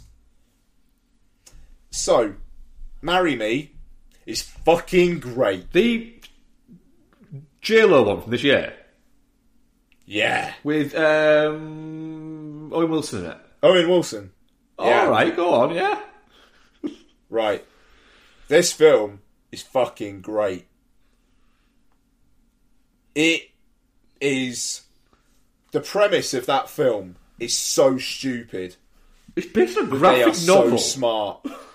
Yeah, it's based on a graphic novel, and they repeatedly talk, like call out how stupid the premise is. Like in the film, they are like, "Why do we think this is going to work? Why do you think this is going to work? Why are we still doing this?" But my God, it is precision tooled. You want to see J Lo and Owen Wilson fall in love, don't you? They're actually quite sweet together, and they're helping each other. So why not? And yes, I want to see all of those things. Thank you very much. Had a few beers with it. Just the, the, their chemistry is terrific, which you would not necessarily expect, but it works. Um, they've both got really good arcs as well, which which is I, I you know important.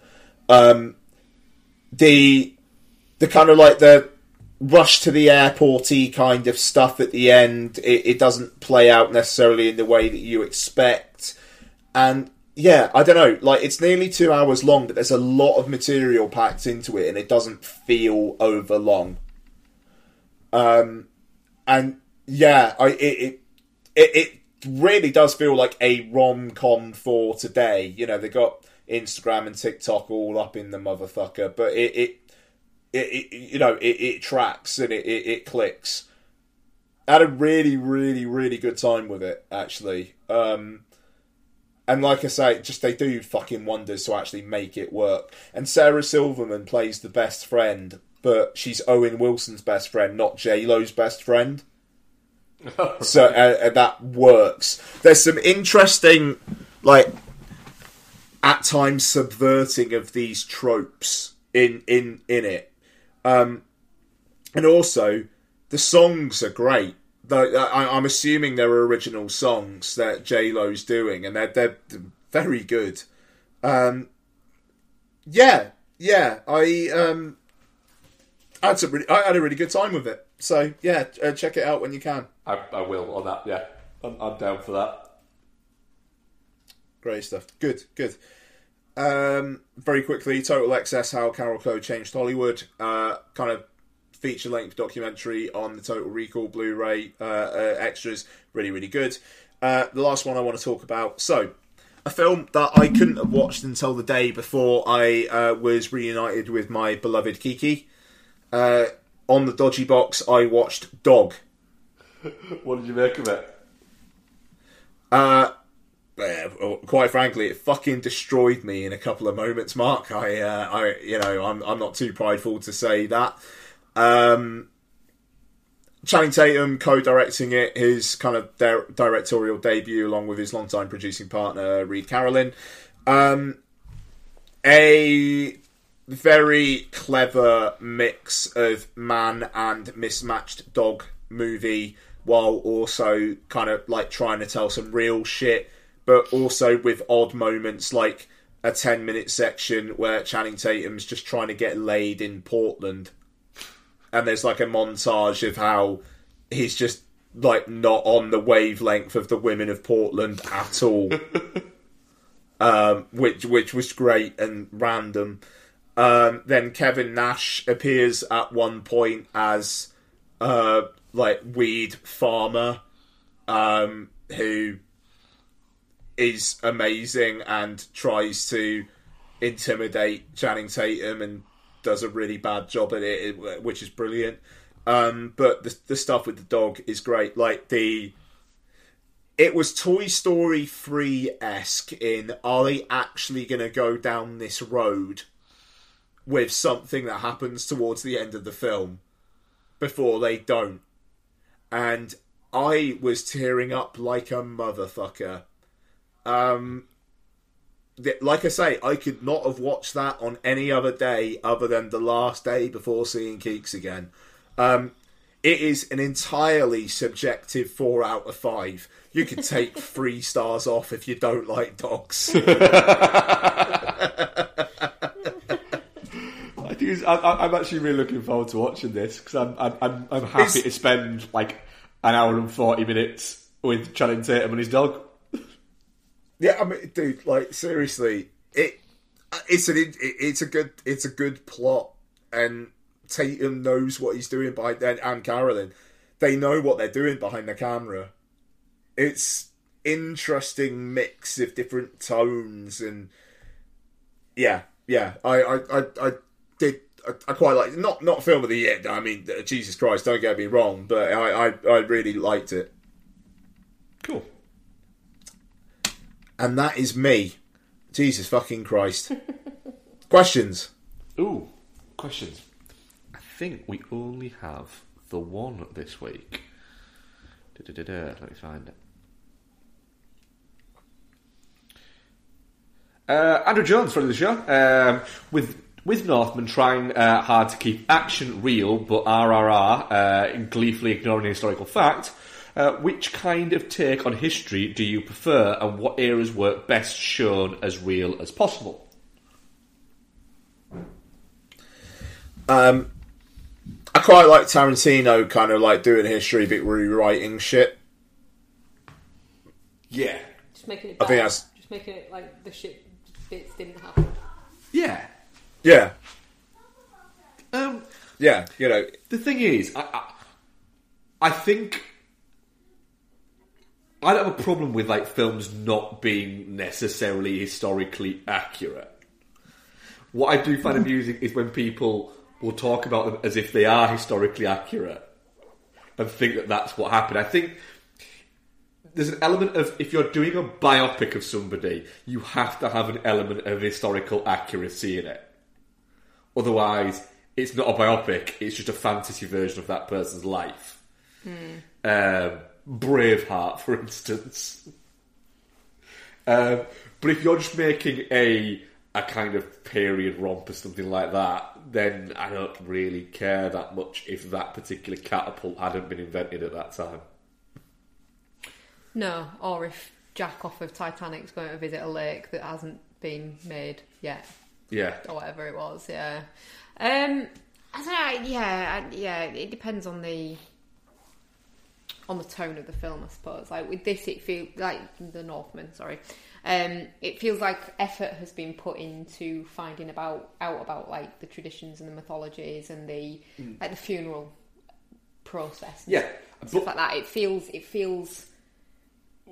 It feels real, so it adds to the world building. Yeah, but also, I, I wouldn't care if it came out in a entirely Herzogian way and came out that it was all bollocks and it was just what he wanted to do. No. that wouldn't bother me at all. Although, if that's the case, he's just hmm. been like chopping off horses' heads willy nilly for no good reason. I'm fine with that because it looked fucking cool and it made sense to the fucking story. I know, but think of the horses.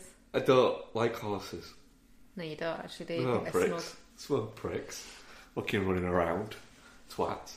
Um, so yeah, I, I, I, it's one of those where, yeah, Again, though, like you say about biopics and stuff, if it's if it's if it's a person that I'd like genuinely have an interest in and care about, like their legacy being honoured, it fucking it, it really makes me angry. See Bohemian Rhapsody, but you know if it's if it's someone that I have a passing knowledge of and I'm just watching, I don't really give a shit. Yeah. So I suppose it, it depends. Yeah, it? it's one of those things. It's like, do I care? Probably not. yeah. yeah. If I was a historian, would I care? Yes. Am I? No. No. I, I give more of a shit if the film's decent or not. Hmm. Yeah. Your thoughts, Ian? Ian's just hugging his dog. I thought I said my thoughts. Sorry. In- Oh, the, in, um, in general, do films have to be historically accurate for you? Oh shit! No, sorry. Um, no. They have to feel like. Sorry, it. I They kind don't of feel have like to- I was doing a disservice of Andrew there. No, I mean, I, I, do, do does it add to the verisimilitude of of films? Sure, but if it means that you're going to bore the fuck out of people, no. You know, you got you you got to have a balance there. Um, My, my, my point for that is, I'll go with immersive over accurate Yeah. any fucking day of the week. yeah, a- a- and the fact is, no matter what film story you're telling, they're not real. yeah. Even documentaries aren't real. No, they're one person's Also true. perception of real, aren't they? Exactly, yeah. Mm. It's it, there's, there's there's that element of something, you know. Hmm. So yeah, fuck it. My answer to our question that we put out to people that I'm guessing we didn't get any responses to because it's Easter Sunday. Yeah, I think that might have played into Yeah, kind of fucked it. Into that a little bit, Yeah. yeah. But I, I just want to say, absolutely fucking yes. They can fuck off. I'm so bored of having to check on my phone every time after a film ends whether there's a post-credit scene. It was so refreshing watching The Northman and going, they're absolutely knowing there wasn't going to be. Yeah. You, you almost go, there won't be because Robert Eggers is a proper filmmaker. yeah, yeah, exactly. The thing is, I I still maintain I don't mind them for the Marvel movies. It's part of the thing. It depends what they are and how long they make you wait, though. But yeah, but like, Like, if it's what- just a trailer What was it? yeah, that Spider Man. Yeah. Spider Man. It was just a trailer for um, Doctor Strange. It- and it was right at the end as well, yeah, wasn't it? that felt a little bit like, oh fuck off. Yeah. If you can't be asked to make something, it, that that smacked to me as you don't know where you're going. Mm. Cooper, And the categories. Cooper doesn't like them either. um, so yeah, so I, it's just I, I think it's it's something that has been growing with me over the over the past sort of year or so. I think I, I always forget to check before we go into this film. Yeah. And the credits roll, and then you just put in the title of the film and post cred. Yeah. You have to read through the all the bollocks that they put on to keep you on the site as long as possible, so you can see as many adverts as possible Yeah. before you actually get to the answer. The, the, the, the, the tooling to make mm. sure that you're on for the 38 seconds you need to be on for them to get the first cent. Fucking ridiculous. Which is fair enough. They're taking the out the time to do this and to write the what is it post credits out. They just need to stop making them. One of the picture houses, uh, I can't remember which one it is. They've got a sign up telling I've got a sign up uh, outside the screen where it just says you might want to stay, uh, and then it says underneath it you might want to stay right till the end. The thing is, what a fucking world to live in where they have to do that. It's just they they they're not needed on every film. They're not needed on every Marvel film, but they've painted themselves into this corner where they have to put summer on, so it ends up being bollocks. yeah, And then it's just it just makes me angry. I've sat people are, are becoming people are coming posi- uh, positioned to kind of expect it though. Like I'm half expecting like there's going to be something at the end of Jurassic Park Dominion where it's like because they say well uh, th- this is the end of the Jurassic era, so you're gonna Cretaceous have Park. Cretaceous. yeah. yeah, and it's like there's gonna be some sort of middle post about that, and it's just fuck me. I'm really excited for Jurassic Park. Uh, so am I, and I fucking want to punch myself in the dick about it. Yeah, it. same. The thing is, I, I wasn't like, at all. I was a bit like, oh god, this feels like last time there was a Jurassic Park trilogy where everyone just went, really? Can we not just end this? Um, But then they saw the trailer in the cinema. I was like, ah, go on then. yeah, yeah. I'm, I'm excited about it for three very specific reasons: Sam Neill, Laura Dern, and Jeff Goldblum. Yep. That's it. Chris Pratt can fuck right Yeah. off, and so can Bryce Dallas Howard, with- Howard with a big head. I am I'm- two of those. One of them I'm a little bit kind of over. You're not so keen on Jeff Goldblum, are you? I think he he's very much dining out on how popular he used to be and how popular he still is, but creating nothing new. I love him. I think he's great. I think he's just a really great presence. It's fine, stuff. but he's just Him- Jeff Goldblum. Yeah, he's, but he's, he's Him- fine. Him bouncing off of Sam Neill and Laura Dern will at least give him something else to play with. Yeah, that's going to be interesting rather than him just being essentially a version of Jeff Goldblum. Hmm. I am um, really dreading the amount of times I'm going to see the Jurassic Park Dominion trailer in the next couple of months. Yeah, it's replacing the Morbius one for Yeah. holy yeah, shit. isn't it though? Oh, do you know Isn't what? it, was, though? It was Um, lovely getting to the cinema late yesterday, though, wasn't it? And I'm not having to sit through 10,000 adverts in Cineworld for Cineworld when you're already there. yeah. Have you Yeah, I haven't had to experience that for a Yes. bit, but yeah, so irritating. there's there's like one in Odeon. Um, like seriously, like moving from Cineworld to Odeon has been lovely. It's like I'll go to Cineworld if Odeon aren't showing anything, but uh, like the thing I want to see. But otherwise, it's all Odeon for me at the moment, and they just they don't take the piss with that stuff. Yeah, because in, in Cineworld at the moment, you've got I think there's four, isn't there? Before the credits. Before what? Be- be- before the uh, trailers, sorry. No, in general. Oh, no, I think it's more than that. I don't think there is more than four. There's that stupid one with the elevator. Yeah, There's the child one. Yeah, one. There's. you can only name two here. You said there's more than four. I know, but I can't think what they There is are. another two. There's the unlimited one, the general one. Yeah, It's just, it's just too many. At least they got Oh, rid of that that Pepsi one. fucking Pepsi one. No, that was on yesterday. No, they got rid of Pepsi Max one where she just drinks the empty bottle. Oh god, yeah. I hated that. You that hated made me so angry. Just, just really bad marketing. An empty bottle is more tasty than our coke. It wasn't wasn't a great advert. Who greenlit that? I don't know. Anyway, But that was it. Yeah, didn't have any other questions. What are we covering next week, Ian?